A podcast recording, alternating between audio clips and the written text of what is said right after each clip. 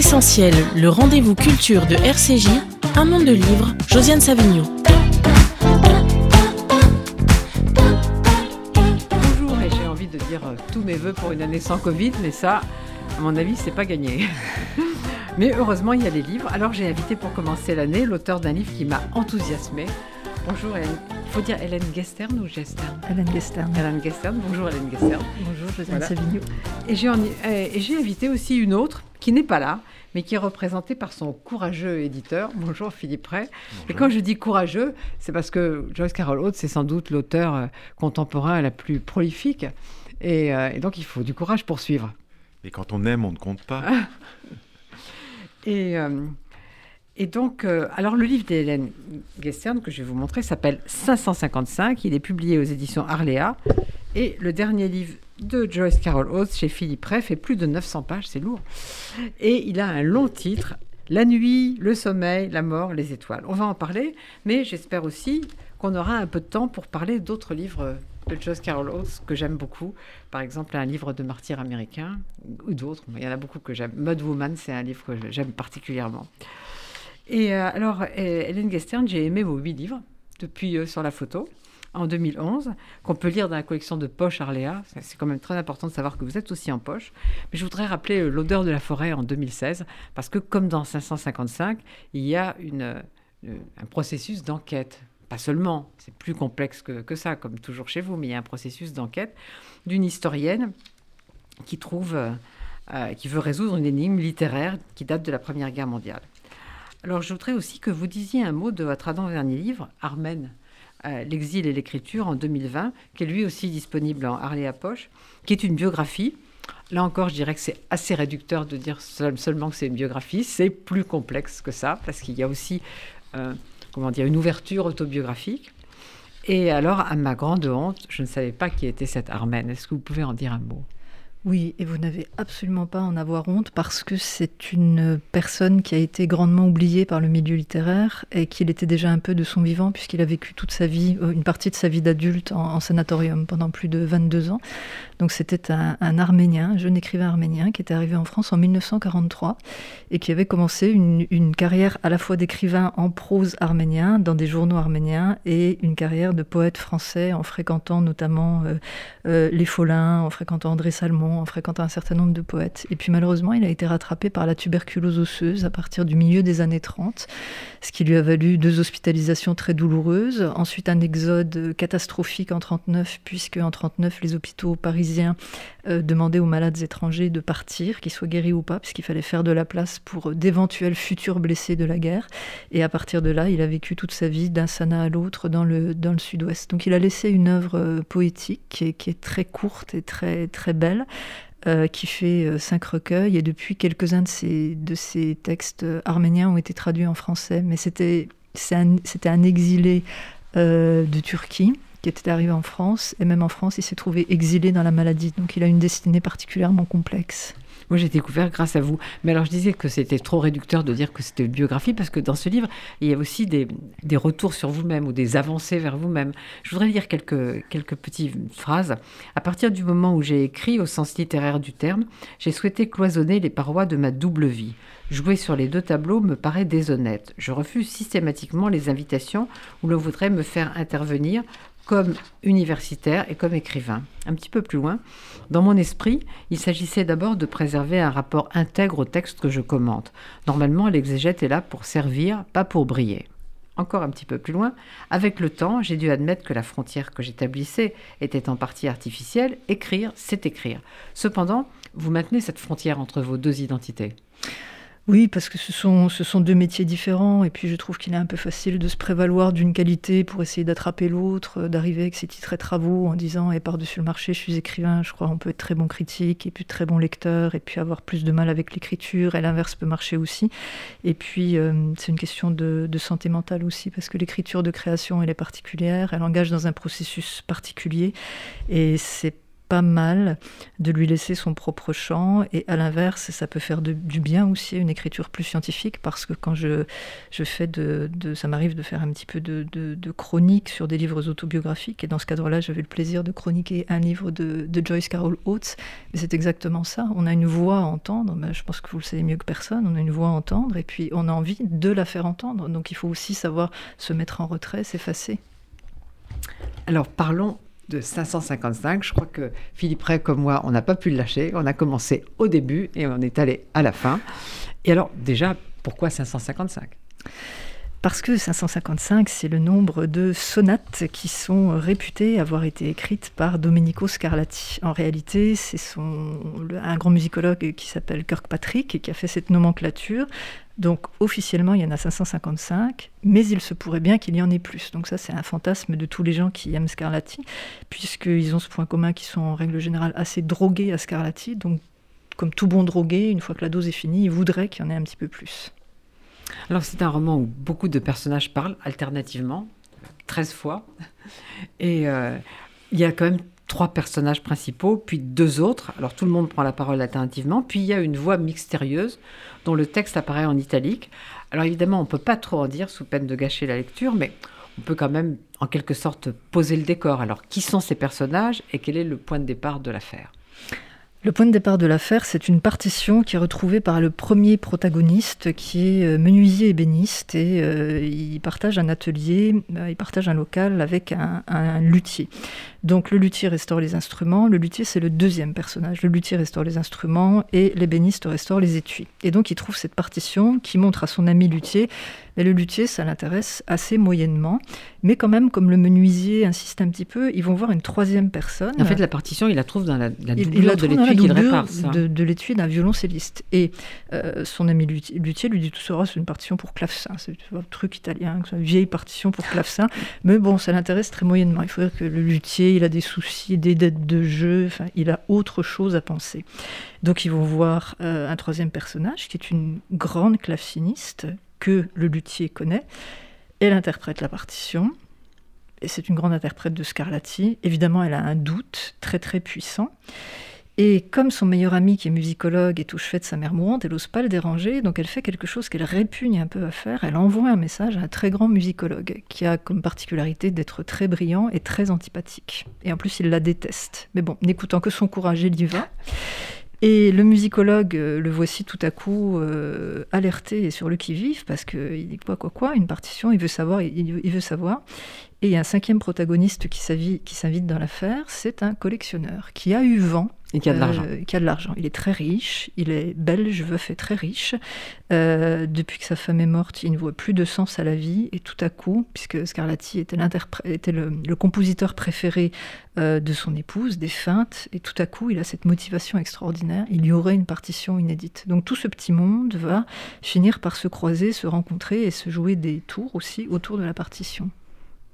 Et mais vous, alors, pourquoi Scarlatti? Bah parce qu'il m'arrive un petit peu ce que, ce que je décris avec les, protagonistes, c'est que je suis tombée dedans quand j'étais euh, beaucoup plus jeune et puis je ne m'en suis jamais remise.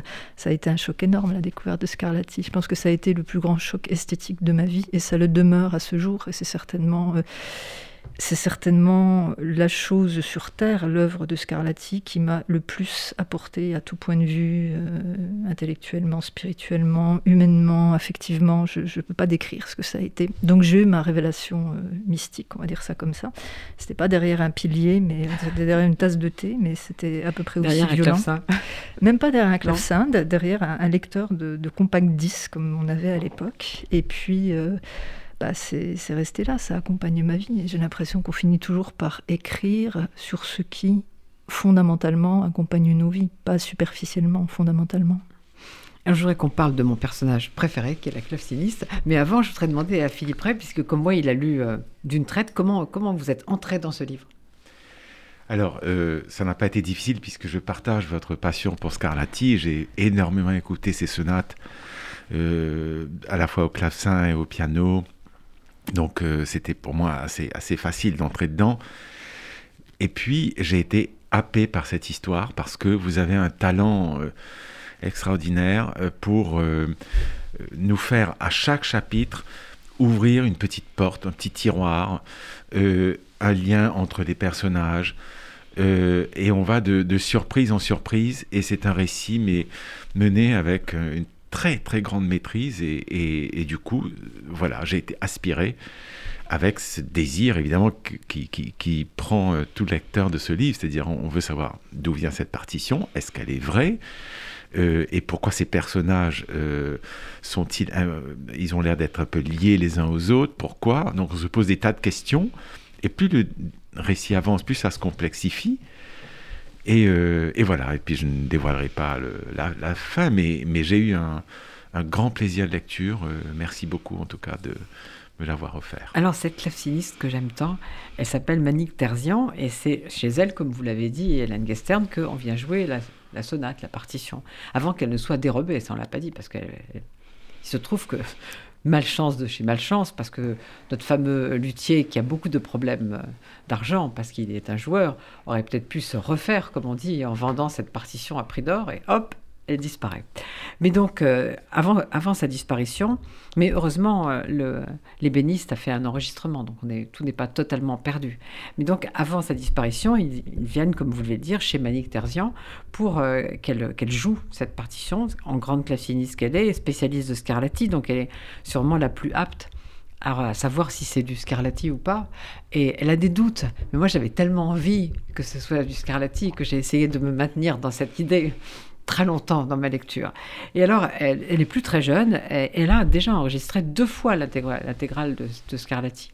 Une première fois quand elle avait 33 ans et une seconde fois quand elle avait 51 ans et qu'elle venait d'apprendre le cancer de sa compagne, puisqu'elle vit avec une femme depuis des années. Et donc, elle enregistrait deux sonates par jour et elle se disait, quand j'aurai fini, elle sera guérie. Et sa compagne a guéri. Comme quoi, Scarlatti peut faire des miracles aussi. Mais ce qui est je l'aime beaucoup pour plusieurs raisons. D'abord parce qu'elle est la musique. Euh, dans, elle est vraiment la musique qui explose dans ce, dans ce livre. Et puis aussi, elle pose la question du vieillissement. Elle a de l'arthrose, ce qui, pour une instrumentiste, n'est pas anodin. Oui, mais c'est aussi certainement un des personnages que j'ai préféré décrire. Alors à travers elle, il y a évidemment un hommage à, à Scott Ross qui a commencé l'enregistrement de l'intégrale Scarlatti en se sachant atteint du sida à une époque où les trithérapies n'existaient pas, c'est-à-dire qu'il se savait condamné, il n'était même pas certain d'aller jusqu'au bout. Lui n'a pas guéri malheureusement, mais il a enregistré deux sonates par jour et euh, ceux qu'il côtoyait disaient que c'est ce qui lui avait permis de, traverser quand même ces, ces deux années alors qu'il n'existait aucun, aucun médicament. Et puis, euh, c'est vrai que c'est une question qu'on se pose, même très indirectement, même dans, son écriture. Qu'est-ce que le vieillissement fait à une pratique artistique? Et j'écoute souvent à la radio parler les musiciens de leur pratique, même de, leurs blessures physiques. Et euh, comme c'est une pratique qui engage le corps, qu'est-ce qui se passe quand, quand le corps est moins puissant?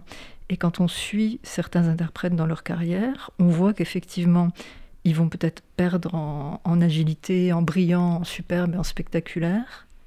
Mais à côté de ça, leur relation à la musique ne cesse de s'approfondir et ils arrivent à des enregistrements à la fin de leur carrière, presque de leur vie, qui sont absolument dépouillés, extraordinaires, vibrants, lumineux.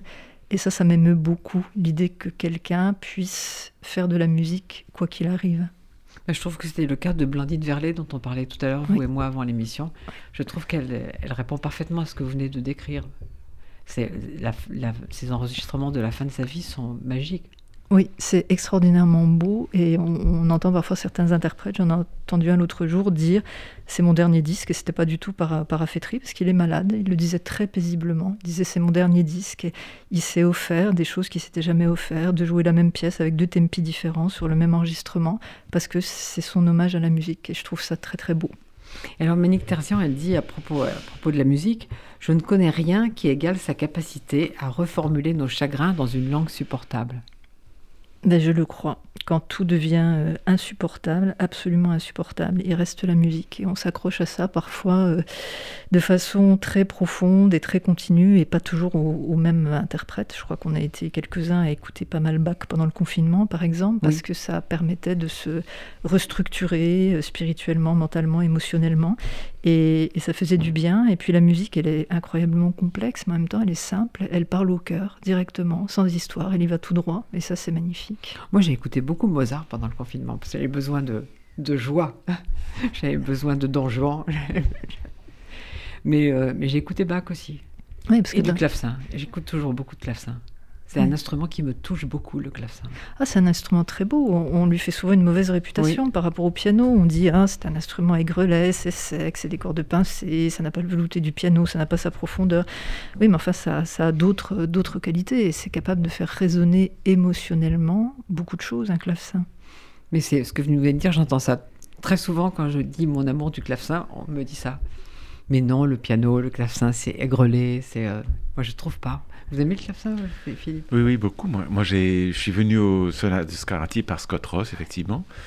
Mais j'avoue que j'aime énormément les interprétations euh, au piano, celles de Marcel Meyer, par exemple, qui sont très belles.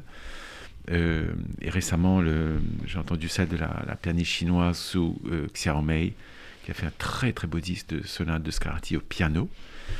Et pour moi, je n'oppose pas l'un à l'autre. C'est très complémentaire, au fond. Et, et c'est des sonorités, d'ailleurs, dans le livre, vous, le- vous en parlez un moment. Euh, la, la claveciniste dit, entend, parler, entend jouer, je crois, sa, sa petite petite nièce. nièce. sa petite nièce, oui. Et elle reconnaît, elle qui est une grande claveciniste, elle reconnaît que le piano apporte un, un- voilà, fait, fait surgir des sonorités un peu différentes. Euh, c'est- c'est une- c'est un autre regard, au fait, sur ces pièces-là. Et alors, il faut qu'on dise un petit mot, sans, sans dire trop, mais un petit mot des absents dans ce, dans livre. Alors, les absents, c'est la femme de, de Grégoire, l'ébéniste, euh, qui est partie. On ne sait pas très bien pourquoi, mais elle est partie, elle est loin. Et il s'en remet très mal. Oui, il est, il est très malheureux de ça, donc il est euh, confit dans son chagrin. Euh, mais là aussi, c'est intéressant de suivre un personnage sur un cours romanesque parce qu'on le dépeint au départ d'une certaine façon qui pourrait peut-être paraître un petit peu euh, monolithique. Alors au départ, on se dit oh le pauvre, le pauvre, le pauvre, le pauvre. Et puis au fur et à mesure qu'on avance dans le récit, on voit que certes sa femme est partie, certes il ne sait pas pourquoi, certes c'est pas facile à vivre, mais peut-être qu'il y a deux trois choses qui lui ont échappé pendant son mariage et il s'en rend compte un petit peu tard. Peut-être qu'il aurait dû être plus attentif à certains signes de de détresse de, de son épouse, parce que l'autre absent, c'est son beau-frère, c'est le frère de son ça, épouse. Qui s'est suicidé. Qui s'est suicidé. le drame absolu dans, dans la vie de cette femme. Absolument. Et comme lui-même avait perdu ses parents, il n'a pas voulu. euh, le- le- bon, il a refusé les injonctions à faire son deuil, etc.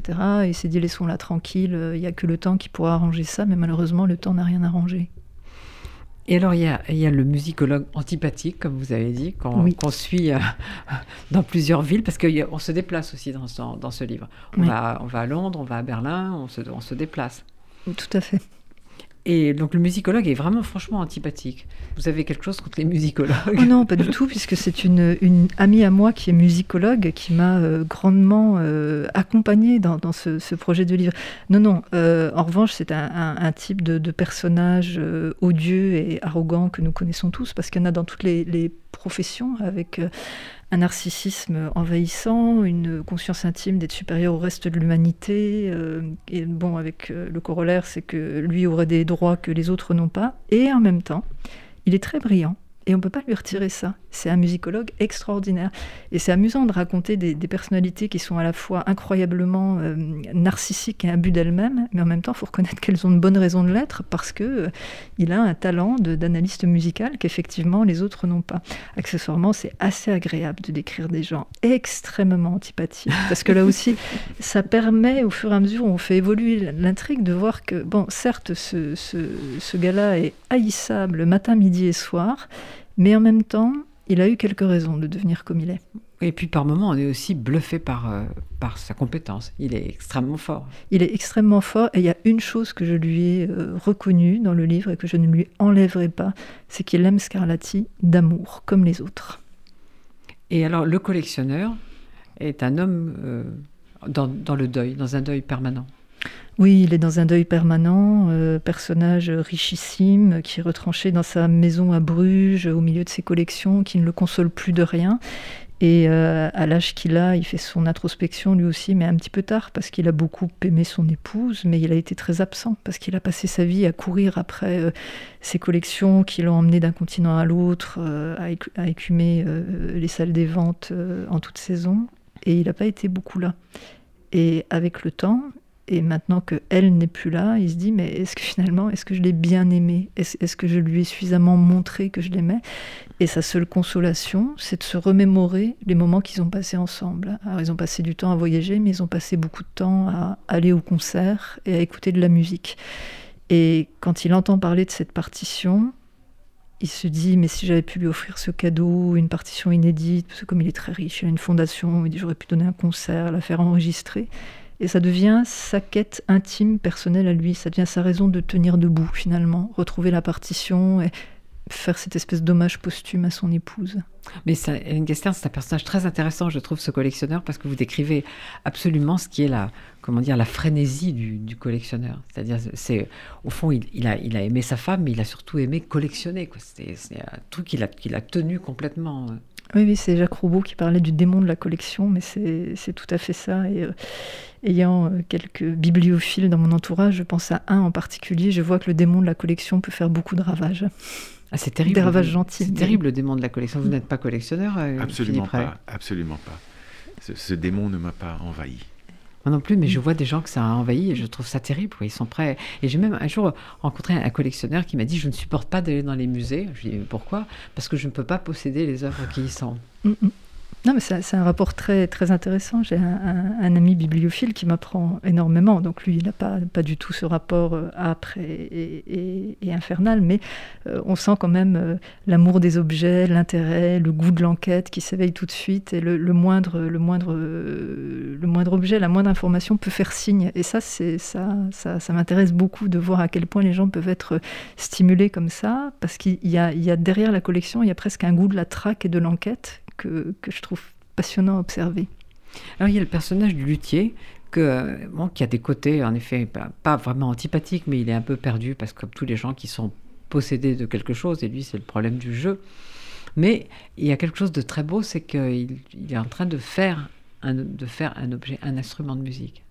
Oui, il a décidé qu'il allait élaborer un nouveau prototype de violon qui aurait ce qui est dans son esprit le son parfait, et comme il a, comme c'est un, luthier euh, extrêmement euh, compétent, brillant et célèbre, il a parmi ses clients de très grands solistes, notamment un très grand soliste qui s'appelle Pierre Zamakoïs et qui suit ce projet et qui va voir l'instrument naître et qui va même en jouer une fois et qui va donner la preuve au luthier que euh, bah, peut-être bien qu'il aurait atteint son Graal.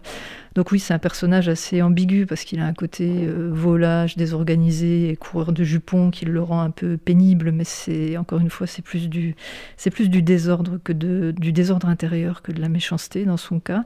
Et au milieu un peu du naufrage qui est devenu sa vie parce qu'entre les petites amies qui défilent, les dettes de jeu qui s'accumulent, les créanciers polonais à ses trousses, il n'y a plus grand chose qui va à ce stade. Il s'accroche à ça, il lui reste ça, il va faire son violon parfait. Et puis il y a un personnage euh, que Philippe Ray a mentionné euh, brièvement tout à l'heure, qui est en quelque sorte l'avenir. C'est la, euh, jeune femme, la jeune nièce de, de, de Terzian. Oui, Manique Terzian, elle a une petite nièce. En fait, il y a deux générations qui les séparent et qui a, finalement, qui a fait le conservatoire et qui a finalement décidé de, de devenir instrumentiste. Alors elle l'accompagne. Et j'aimais bien décrire leur relation parce que d'un côté, Manique Terzian a peur finalement d'être aveuglée par l'affection qu'elle a pour cette jeune femme qui s'appelle Alice. Et puis en même temps, elle voit qu'elle a un talent évident, cette jeune femme, et qu'il va falloir l'admettre et l'accompagner.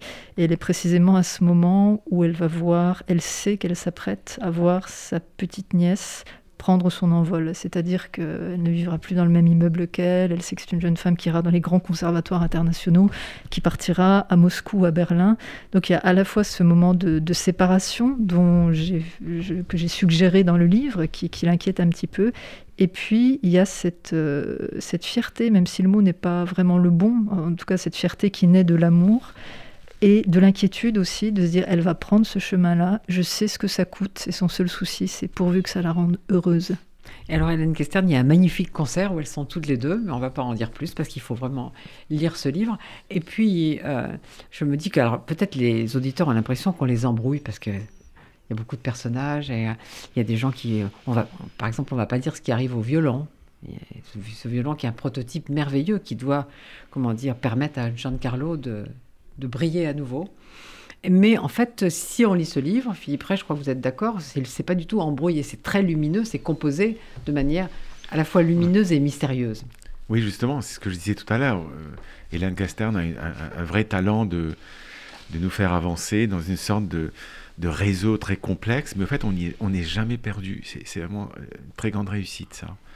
Et le concert, je reviens sur. Euh, on parlait du concert que, que Manique Terzian va donner avec sa nièce. C'est un des passages que j'ai préféré dans le livre parce que c'est une sorte de, de rassemblement de tous les protagonistes, parce qu'au fond, tous les protagonistes du livre sont dans la salle, je crois, euh, quasiment. Avant, évidemment, ce qui va, ce qui va suivre, qui, qui va évidemment faire exploser tout, tout ça. Mais, et c'est comme si la musique rassemblait tout le monde, des gens euh, différents avec, avec leurs dissensions aussi. Euh, interne. Et, et, au fond, euh, ça les rassemble, et c'est le pouvoir magique de la musique, c'est que ça les a rassemblés pour une soirée absolument inoubliable où Manik Terzian a, a joué, c'est peut-être son dernier concert. Euh, et puis effectivement, le passage de flambeau auprès de sa nièce, et, elle joue aussi cette fameuse sonate qui a été trouvée dans l'étui à violoncelle. Donc c'est la première fois qu'elle est jouée en public aussi, donc c'est quelque chose d'assez assez fort et qui résume un petit peu le, projet du livre. J'ai l'impression de, montrer que la musique est finalement au-dessus et, elle transcende un peu tout, comme dans un chœur, en fait. Quand, un chœur chante, j'imagine peut-être certains de ses membres se détestent entre eux, mais la musique va, va complètement transfigurer tout ça. En tout cas, c'est un très beau livre et, et j'ai beaucoup aimé effectivement ce, ce passage précis du concert. Alors il y a des choses qu'on ne va pas dire parce qu'il faut, il faut lire ce livre et puis c'est pas un roman policier. D'ailleurs c'est pas le plus important. Le plus important c'est tout ce qu'on tout ce qu'on vient de dire.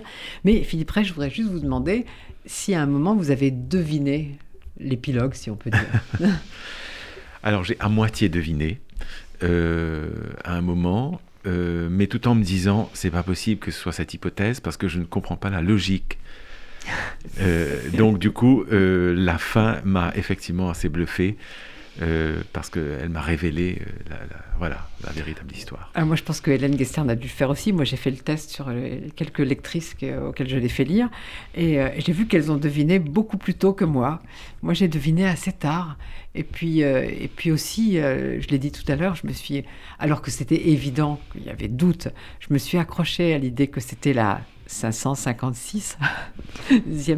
Mais au fond, Hélène Gestern, est-ce que l'essentiel, c'est pas que tout ramène à Scarlatti? C'est que tout ramène à Scarlatti, et puis la leçon qu'ils en tirent les uns et les autres, c'est que qu'elle soit de lui ou pas de lui, cette sonate, euh, peu importe, exactement comme Scott Ross a composé cette 556e sonate fictive qu'on écoute avec un plaisir incroyable, exactement le même plaisir que si c'était du Scarlatti. Et ça me, ce, que, ce que vous me dites sur, sur la scène du concert me, me touche beaucoup, parce que c'était très difficile à écrire, ce concert qui vu par cinq personnes différentes. Mais justement, l'idée, c'est qu'effectivement, dans la salle, à un moment donné, il va y avoir un acmé et on va voir sur, ces, on va voir sur tous ces gens ce que la musique fait sur eux. Et une des choses que je raconte dans le livre, je l'ai vraiment vécu, c'est un, un, quatuor, euh, qui, un trio avec piano, euh, qui, jouait en, formation. Et euh, il y avait un tourneur de page qui, était japonais, je me rappelle très bien son visage, et il intervenait mais exactement à la milliseconde où il fallait, avec une efficacité du geste, et je voyais la concentration avec laquelle il suivait la partition, je voyais la concentration des musiciens, et je me disais, bon, à cette heure-ci, dans le monde, il y a des gens qui tuent, il y a des gens qui pillent, il y a des gens qui violent, il y a des gens qui incendient, il y a toutes les catastrophes, les guerres, les drames qu'on connaît, et il y a là euh, cinq personnes sur scène, donc les quatre musiciens le tourneur de page, qui donnent mais, le meilleur d'eux-mêmes, mais comme si l'avenir de l'humanité en dépendait juste pour jouer la musique et pour donner du plaisir aux gens. Et ça, c'est extraordinaire. Alors Philippe Joyce Carol Oates, c'est vous, c'est toute une histoire. Elle était publiée chez Stock, vous, avez, vous travaillez chez Stock, et quand vous avez créé votre maison d'édition, elle vous a suivi. Oui, c'était c'est une des, choses les plus les plus émouvantes de ma carrière. Elle, elle est venue et elle m'a confié un livre euh, que nous avons traduit sous le titre de Délicieuse pourriture. Et euh, je ne sais pas si c'était programmatique de ce qu'allait venir par la suite. C'est le premier livre de la maison en, septembre 2003. Et depuis, euh, je crois que j'ai publié une quarantaine de livres, ou 43 livres, je crois, de, de Joyce Carol Oates. Oui. Et cette fidélité m'honore, me, me, touche, et, elle, est pour moi une des plus belles choses qui me soit arrivée. Hélène Gestern, vous êtes une lectrice de Haute? Je suis une lectrice de Haute, pas autant que je voudrais parce qu'elle a une œuvre très prolifique, mais j'avais lu ce, récit magnifique qui s'appelle J'ai réussi à rester en vie, où elle raconte ce qui a suivi euh, la mort de son mari. J'admire énormément l'écrivain, j'admire sa puissance narrative, j'ai lu quelques-uns de ses, gros romans euh, américains. J'admire la femme aussi, son engagement politique, sa détermination, sa capacité de travail. C'est, non seulement c'est une très grande écrivaine, mais je pense que c'est aussi maintenant une vraie figure de, la littérature. Et c'est vraiment magnifique qu'elle soit traduite en, français euh, grâce à vous, parce que c'est, une, une, ressource euh, qu'il faut partager impérativement, Joyce Carol Oates. Et c'est une des rares qui soit comment dire, sensible à la lutte des classes. Euh, aux États-Unis, on est assez peu sensible à la lutte des classes. Elle, oui. Oui, parce qu'elle provient elle-même d'une famille ouvrière. Elle raconte euh, cela dans son autobiographie un peu fragmentaire, euh, qui qui s'intitule Paysage perdu. Et elle raconte son enfance assez modeste. Son père était ouvrier. Et ce qui est très très beau dans ce livre, c'est que ils étaient tellement euh, démunis, ils n'avaient pas beaucoup de livres, ils n'avaient pas beaucoup de moyens pour les enfants de se distraire, donc ils s'intéressaient beaucoup à ce qui se passait autour. Et elle raconte dans ce livre que euh, il y avait une maison à côté où, vivait une famille euh, très dysfonctionnelle, où il y a eu des, je crois, je me souviens plus très bien, mais je crois qu'il y a eu un meurtre très très grave où des enfants tués, etc. Et ses parents ne voulaient jamais parler de cette famille. Et elle, en tant qu'enfant, posait des questions. Qu'est-ce qui s'est passé? Et elle dit au fait, là, le fait qu'on ne me raconte pas, qu'on ne me dise pas ce qui s'était passé, ben, j'ai commencé à imaginer les choses. Et elle, date de ce moment précis, elle était petite, elle devait avoir 8 ans, 6, 7 ans, 8 ans. Le fait de... Ben, je ne pourrai jamais savoir, on ne me dira jamais, des choses sont tues, il y a des secrets. Eh bien, la littérature, en fait, c'est elle, elle faisait de la littérature sans le savoir. Et euh, à partir de là, je pense que ça a initié en elle un très très puissant désir de, connaître les choses, à la fois des, faits divers, à la fois tout ce qu'elle peut lire dans la presse, et essayer de comprendre ce qui se passe par le biais de l'imagination. Et ça, c'est très puissant chez elle. Et j'ai l'impression qu'elle elle a, l'impression de contrôler le monde presque par son écriture. Mais je n'ai pas relu Paysage perdu, mais si je me souviens bien, il y a aussi une, une, tante ou une cousine qui lui donne des livres qu'il a fait lire. Qui Ça, c'est plus tard, effectivement. C'est plus tard. Oui, son choc a été Alice au Pays des Merveilles. Elle raconte. C'est une version illustrée que lui offre une tante. Et, et donc, euh, évidemment, là, on est, on est dans la littérature d'imagination, de rêve. Et, euh, et elle, a, elle, a comme ça. Euh, après, c'est devenu beaucoup plus sérieux. Elle s'est mise à lire euh, énormément. Elle a fait des études universitaires. Elle a, écrit très, très, très tôt. Et cette, espèce de, je crois, d'immense plaisir à écrire. Parce que beaucoup de gens s'extasient sur le fait que Joyce Carol Oates écrive des milliers et des milliers de pages chaque année. Euh, nous-mêmes, on publie trois livres d'elle et souvent des, de gros livres. Celui-là, par exemple. Par an, celui-là fait 940 pages. Eh bien, euh, mais personne ne s'interroge vraiment. Euh, la vraie question qu'il faut poser, c'est pourquoi Quelle est cette espèce de besoin d'écrire? Est-ce que il y, a des, y a des explications peut-être extérieures du type peut-être qu'elle est un peu seule, etc. Parce qu'elle a perdu ses deux maris successifs. Peut-être aussi que qu'elle l'aime, elle aime, mais je ne sais pas. Moi, je me pose encore la question aujourd'hui pourquoi est-ce qu'elle, pourquoi est-ce qu'un écrivain reconnu, donc elle, ne cherche pas la célébrité, elle ne recherche pas l'argent, elle ne recherche pas euh, les honneurs, qu'est-ce qui la pousse jour après jour à écrire des, des dizaines d'heures euh, dans une semaine? C'est absolument colossal ce qu'elle peut écrire. Pourquoi? C'est une question assez fascinante en ce qui la concerne. Vous avez une idée, Hélène Gestern j'ai une petite idée. Je pense que Joyce Carol Oates, comme vous le dites, elle se soucie pas tellement des honneurs de la célébrité. Je pense que c'est une femme qui a l'écriture chevillée au corps. Elle a en plus une, force de frappe euh, en, termes de, capacité narrative qui est extraordinaire. il y a une chanson d'Anne Sylvestre que j'aime beaucoup. Je pense que c'est la devise en fait de tout écrivain qui se respecte, c'est écrire pour ne pas mourir. j'ai l'impression que dans le cas de Joyce Carol Oates, c'est ça. Et quand elle a fait, euh, quand elle a pris position contre Trump, j'étais impressionnée de voir qu'elle tweetait quasiment jour et nuit, mais avec une énergie, mais que rien ne pouvait entamer. Et peut-être que c'est aussi une façon de, s'ancrer dans la vie, mais alors une façon phénoménale de s'ancrer dans la vie, et qu'elle ne le fait pas à moitié. Philippe la nuit, le sommeil, la mort, les étoiles. Alors, un homme meurt, il laisse une femme et cinq enfants. On va pas raconter, c'est 900 pages. Mais quand même, comment est mort cet homme? Alors, cet homme meurt. Euh, c'est assez étrange parce que elle a écrit ce livre quelques mois euh, avant l'affaire George Floyd. Euh, vous vous souvenez, ce, cet Afro-américain qui a été étouffé par un policier. Et eh bien là, c'est un homme blanc qui euh, est maire d'un un ancien maire de sa ville, le père de famille, très respecté, et qui euh, est en voiture et puis il voit des policiers qui ont arrêté un homme euh, de couleur et qui visiblement sont en train de le, de le martyriser, le brutaliser. Et il s'arrête, et lui, qui a toujours eu de bonnes, relations avec la police, va parler à la police en disant Mais laissez-le, voilà, il n'a rien fait. Et la police se retourne contre lui et là, le, le, maltraite et lui, lui envoie des coups de taser. Et, cet homme euh, va être très sérieusement blessé à la suite de cette agression par les policiers. Et il va mourir quelques jours plus tard à l'hôpital. Et alors, ce qui est intéressant, c'est les cinq enfants, parce que c'est cinq réactions différentes, cinq trajectoires. Et encore une fois, c'est un portrait éclaté de la société américaine à travers ces cinq destins.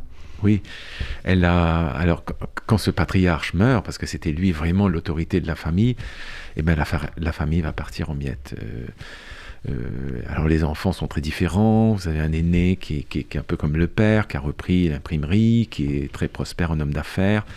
Voilà l'homme euh, de la puissance. Euh, sa sœur, qui est une femme de devoir, qui est une mère euh, comme il faut, etc., mais qui effectivement, en creusant un peu, on s'aperçoit qu'elle est extrêmement malheureuse dans sa vie.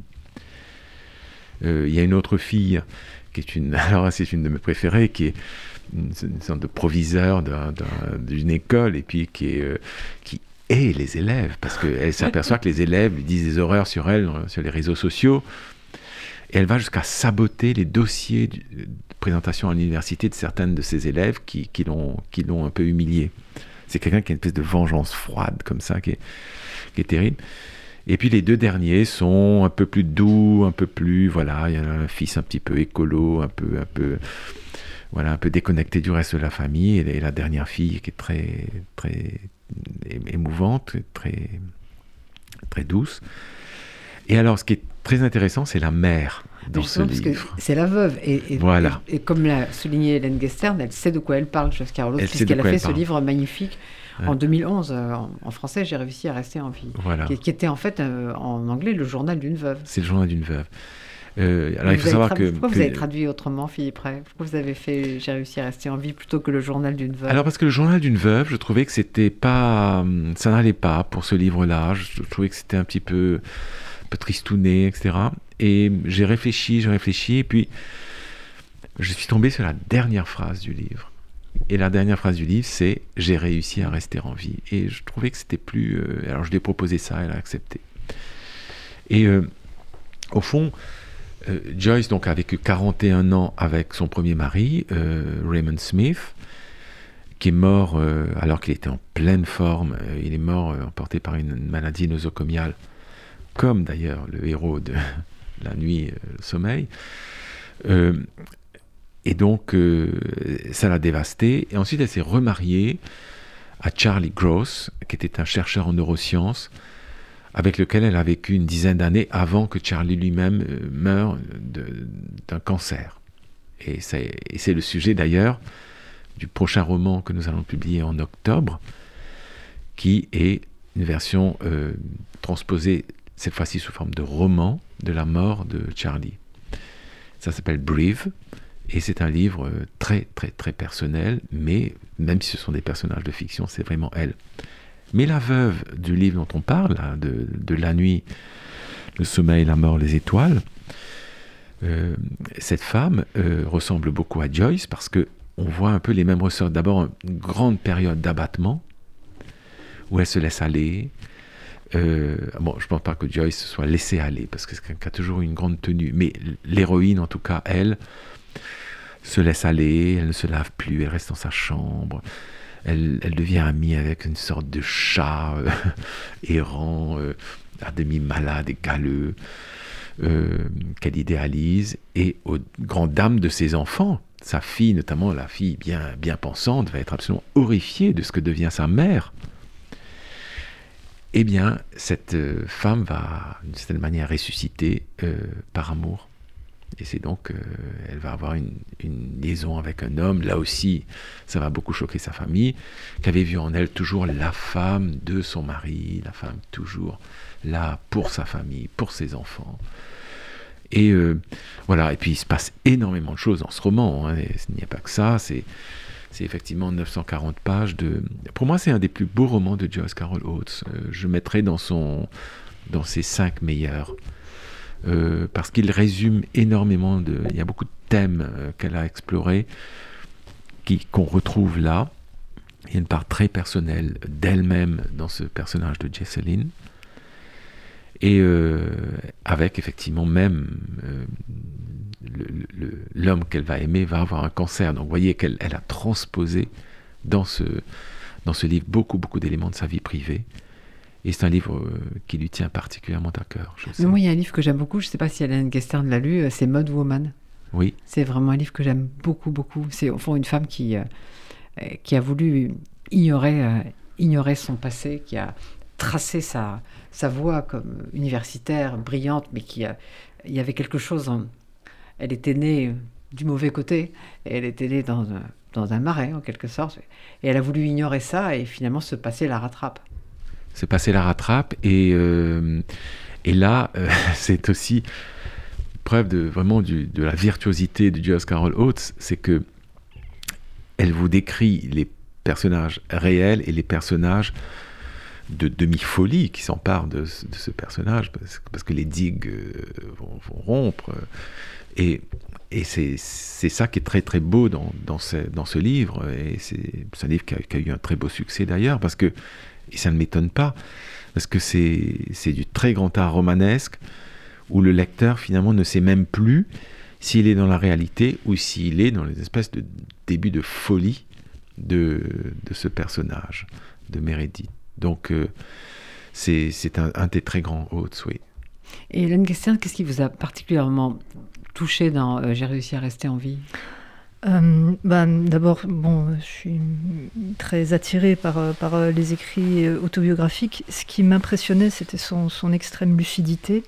Euh, la capacité qu'elle avait à avoir un humour n'est pas le terme, mais des réflexions parfois euh, un peu grinçantes, mais très lucides. Je me rappelle ce, moment où elle raconte que tous ses amis américains arrivent avec des corbeilles de deuil et on l'inonde de nourriture, de, choses comme ça. Et, et, et, champagne. Voilà, et, elle finit par, par, les flanquer à la poubelle en, en, en ne en, colère finalement contre ces gens qui ne comprennent pas qu'il faut lui ficher la paix maintenant et qu'il faut arrêter de, l'inonder là-dessus.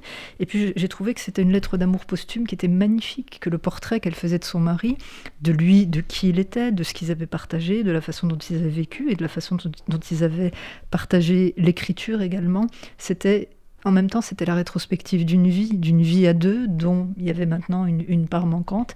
Et puis le courage, tout simplement, le courage de faire face. Elle a perdu l'homme qui était le pilier de sa vie. Et elle écrit, ce qui demande un, un énorme courage. Elle écrit là-dessus. Et en écrivant, elle continue à s'inscrire dans la vie. Et euh, en plus, moi, j'ai été très très choquée, je pense que vous aussi, Philippe par la critique américaine, qui, puisqu'elle avait rencontré euh, Charlie, a considéré que ce livre était euh, un livre de mensonge, en fait, une, imposture de deuil. Oui, elle, a, elle, s'est remariée assez vite.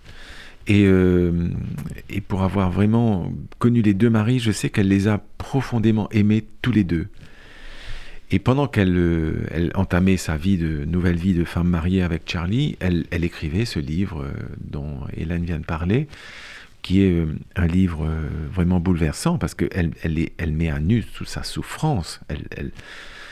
Et, et des critiques, effectivement, ont dit Mais ce livre est une imposture parce qu'au moment où vous l'écriviez, vous étiez déjà avec votre deuxième mari. Mais les personnes n'ont pas compris que pouvait coexister chez quelqu'un à la fois une joie de, vivre une, histoire avec une nouvelle histoire d'amour, et puis aussi un très profond chagrin qui est absolument indélébile. Et, euh, et elle, elle s'est exprimée là-dessus, elle a, elle a expliqué comment euh, en elle, voilà, coexistaient ces deux, ces deux sentiments puissants. Puisqu'on a oublié de dire aussi, c'est que Charlie Cross était aussi dans le chagrin. Il avait perdu son fils. Et c'est aussi deux personnes blessées qui se, qui se rencontrent. Oui, oui, exactement.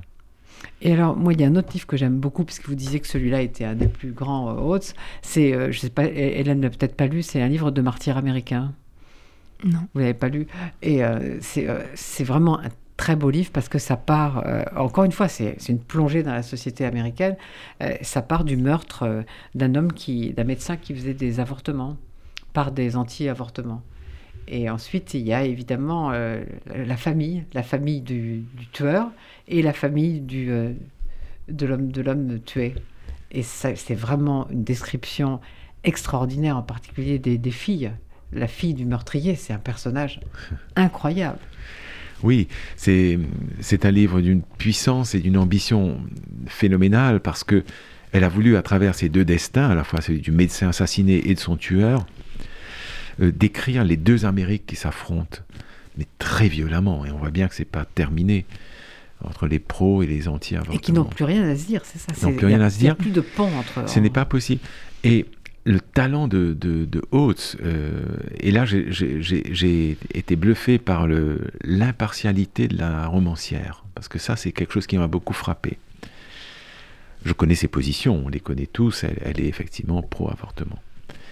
Et quand elle décrit tout le, cheminement du tueur, et notamment, euh, je me rappelle d'un passage où il arrive dans une, dans une église américaine, une église évangélique, et, et il se retrouve face à un pasteur qui électrise la- l'audience en poussant tout le monde à aller combattre les avorteurs.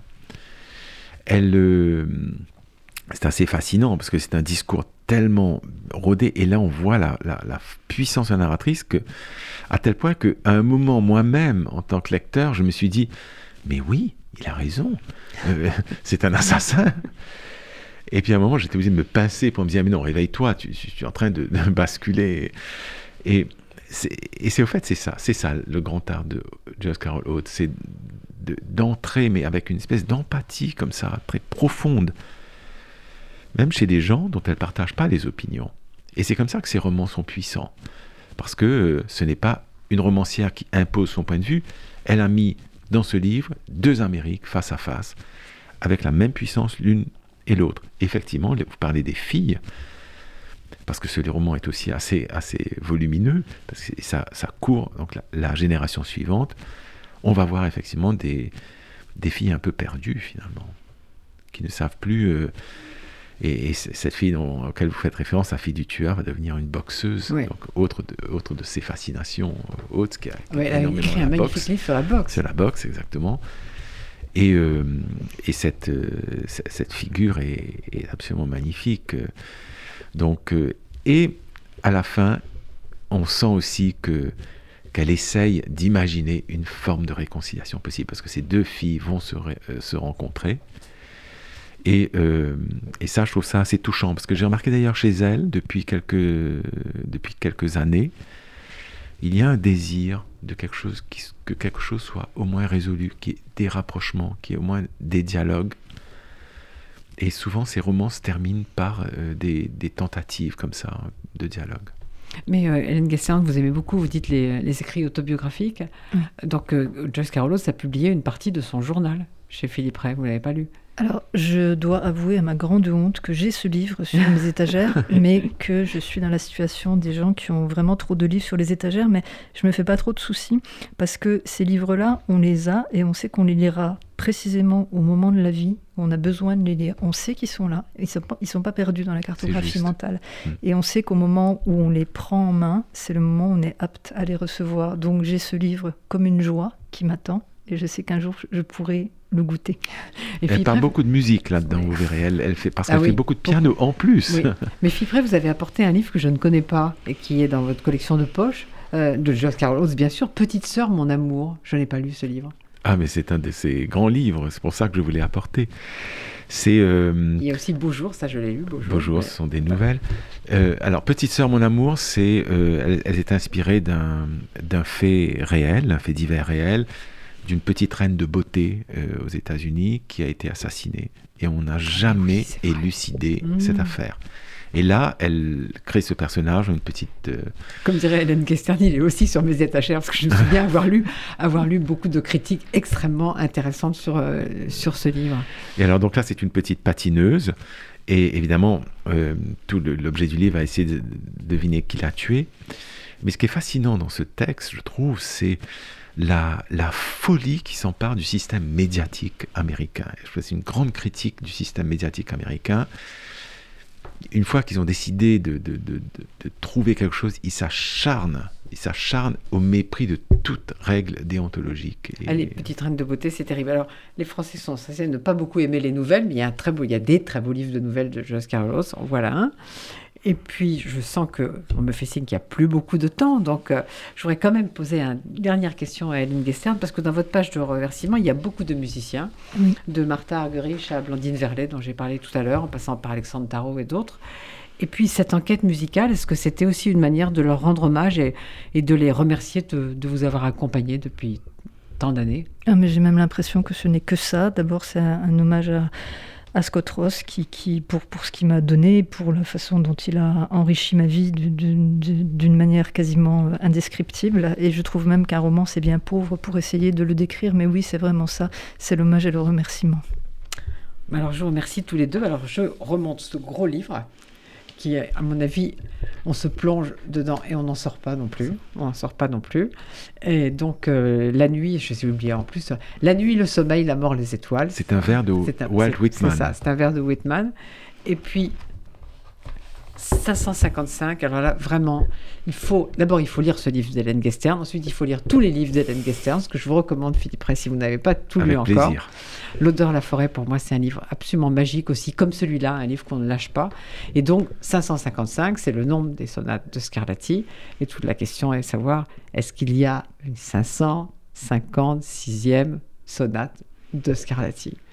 Merci à tous les deux et merci à Louise pour nous réaliser de manière aussi précise. Et maintenant, le journal de Redi Saada. À bientôt, à la semaine, pas la semaine prochaine, au mois prochain. La semaine prochaine, ma chronique.